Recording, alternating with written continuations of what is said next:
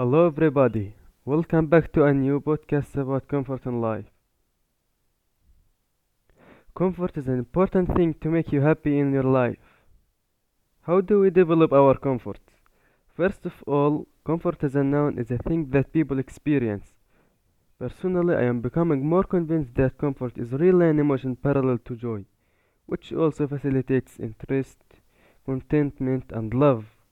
However, to comfort, the verb requires two active parties. In the case of grief or anxiety, comfort may mean consolation. However, I also like to think that comfort is a synonym for soothing, and sometimes we don't need soothing from a specific grief, but just something to calm us down or put us at ease. Have you ever thought about the reasons that do not bring you comfort?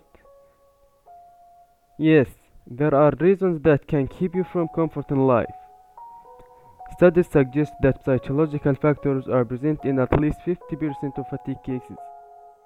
This may include depression, anxiety, stress, and grief. Firstly, we will talk about the depression. This illness is characterized by severe and prolonged feelings of sadness, dejection, and helplessness. People who are depressed commonly experience chronic fatigue. Second, anxiety and stress.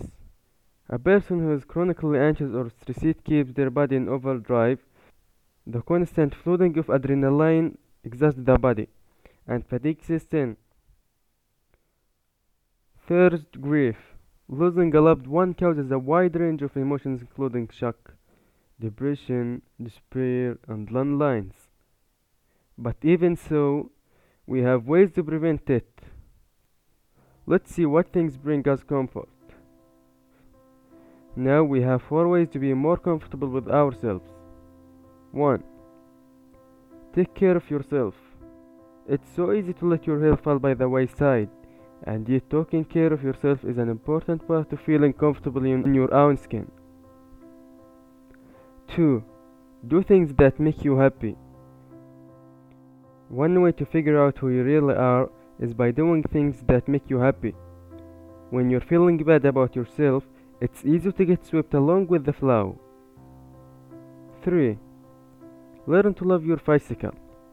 Do you remember being younger and hating your freckles, or wishing desperately for smooth hair instead of your curly ringlets? But then, as you got older, you realized that your freckles are adorable and your hair is super awesome it's good to impress your so-called flaws. And the more you can do it, the more you will be comfortable with yourself. 4.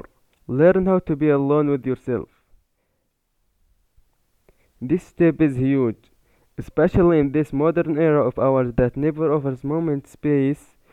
Most of you probably can't even remember what the world was like before entertainment and communication. Now I will give you a summary of everything we talked about. Your health is the most important thing in life and in order to be healthy you have to keep being comfortable in, in your life. So I prefer that you follow the ways we talked about to become more comfortable in, in your life. This podcast was made by the beginner Basel Majid Abu Alkean. Our thanks goes to the BGU Radio at Ben-Gurion University, to the program Bridge to Academia, and our teachers Shani, Ophir, and Monica. Take care of yourselves, and goodbye.